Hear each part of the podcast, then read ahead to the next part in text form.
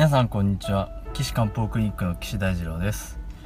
ドクター岸の漢方ライフ、えー、今日は第14回目になりますかね。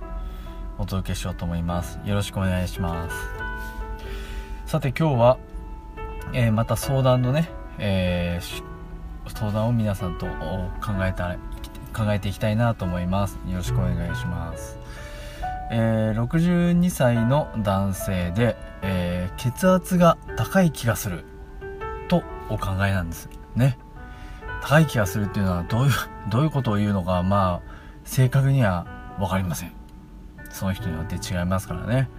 人間は自分で自分の血圧がいくつか感じることはできないのでまあ何かこの人昔血圧測ったら高かった時になんか胸がドキドキするとか頭痛がするとかそういうのがあったんでしょうね。でそれでこういう時は血圧が高いんだってもう結びつけちゃったと。まあそんなことなんだろうなと思います。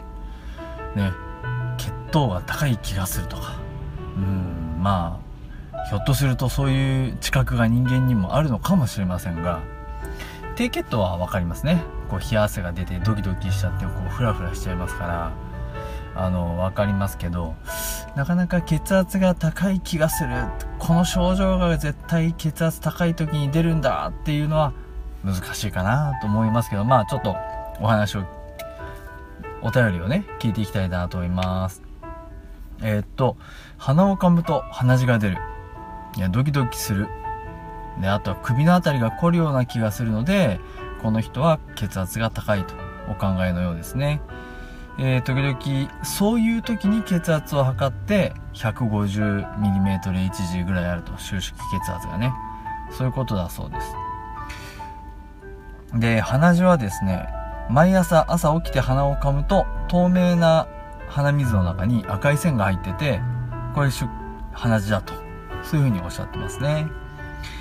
であとは、えー、ドキドキするか。ドキドキするっていうのは何もしないのに 心臓が動いているのを感じるということですね。止まったら困っちゃいますね。でそのドキドキは別に早くもないし遅くもないと普通だということで夜布団に入るとドキドキしているのを感じてしまう、まあ、そんな感じみたいですね。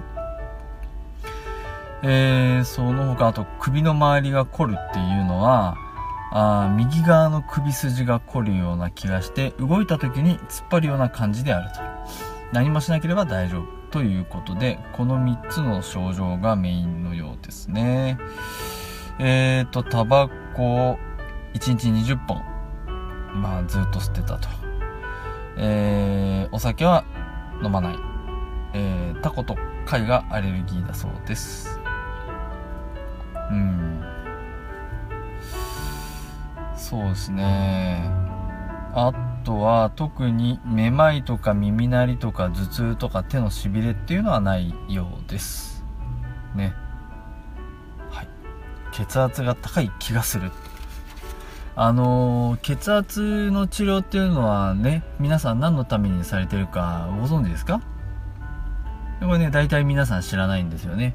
血管が高い低くしなきゃいけないんでしょ？っておっしゃるんですけどじゃあなんで低くしなきゃいけないんですか？って言われたことでもうパッて答える人はまあほとんどいないですよね。あのー、なんか皆さんのイメージだとこう血圧が高いと風船が破裂してちゃうみたいに血管が破れるんじゃないかって思ってる方が多くいらっしゃるんですけどあの血管はですねそう簡単には破れないのであのまあ安心はしないでほしいんですけどあのえー、破れません。血圧が高いぐらいでは。ね。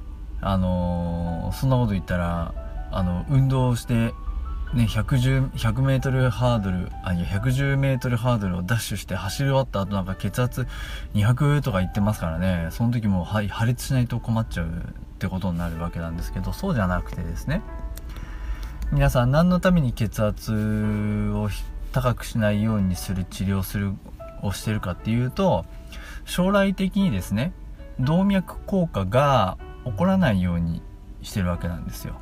で動脈硬化が起こるっていうのはどういうことかっていうと血管が硬くな簡単に言うとですよ。超簡単に分かりやすく言うと血管が硬くなって破れやすくなったりあとは熟女効果が起こって血管の中が詰まっちゃうとかね。そういうことが起こらないようにするために一生懸命皆さん血圧の治療してるんですよ。わかります？もう一回言いますけど目の前で血管が破裂しないようにするというわけではないんですね。だからあの血圧をね下げようと思って治療してるわけではないっていうのを皆さんちょっとね分かっといてほしくって別にこの薬ね高血圧で高圧剤の治療をしてますけどその薬飲んだら血圧高いのが治るわけじゃないんですよ。あくまでも。治そうとは全くしていません。でしょ？ね？皆さんじゃあ何のためにしてるかっていうと長生きするためなんですね。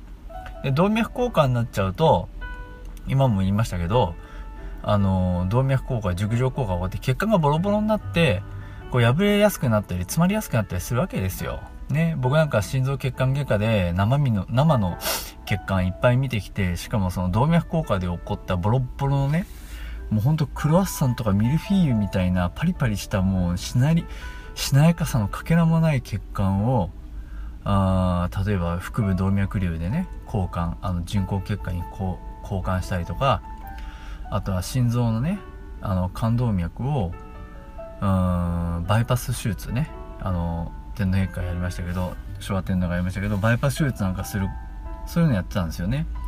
心臓の血管とかね切るでしょ？あのつなぐところね。その先だその詰まってるとこなんか。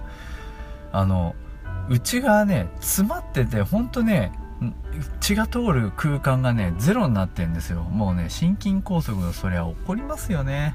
動脈硬化怖いなって思いながら手術してました本当に。またその熟女効果オナ腹部動脈瘤なんかもねあの熟女効果しててもう血管の壁が豆腐のカスみたいなのねおからみたいのがもうボロッボロ出てくるんですよ。うんもうほんとねああこういうのね血管ボロボロになると本当嫌だなって思いながら手術してたので僕は絶対血管がボロボロにならないようにしたいなと。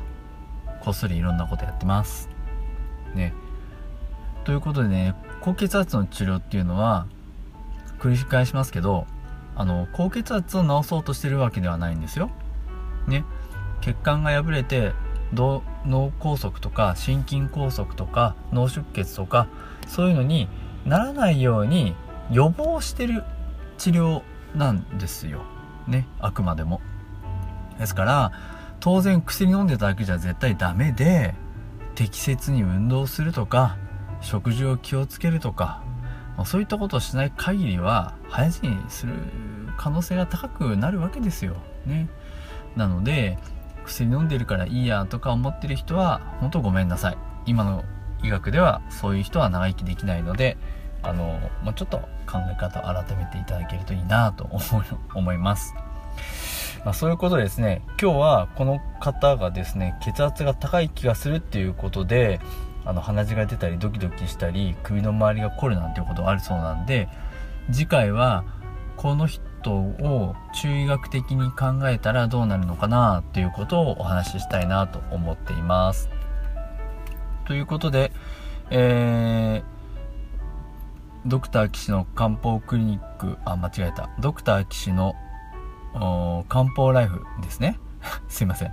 ドクター岸の漢方ライフでは、皆さんからのお便りというかご相談をお待ちしております。えー、ご相談は、岸漢方クリニックのホームページのお問い合わせ欄から、あえっ、ー、と、いただければ幸いです。えー、ホームページの URL は、高崎漢方人度 .com です。takasaki-kanpo.jimdo.com です。それではまた皆さん次回お会いしましょう。さようなら。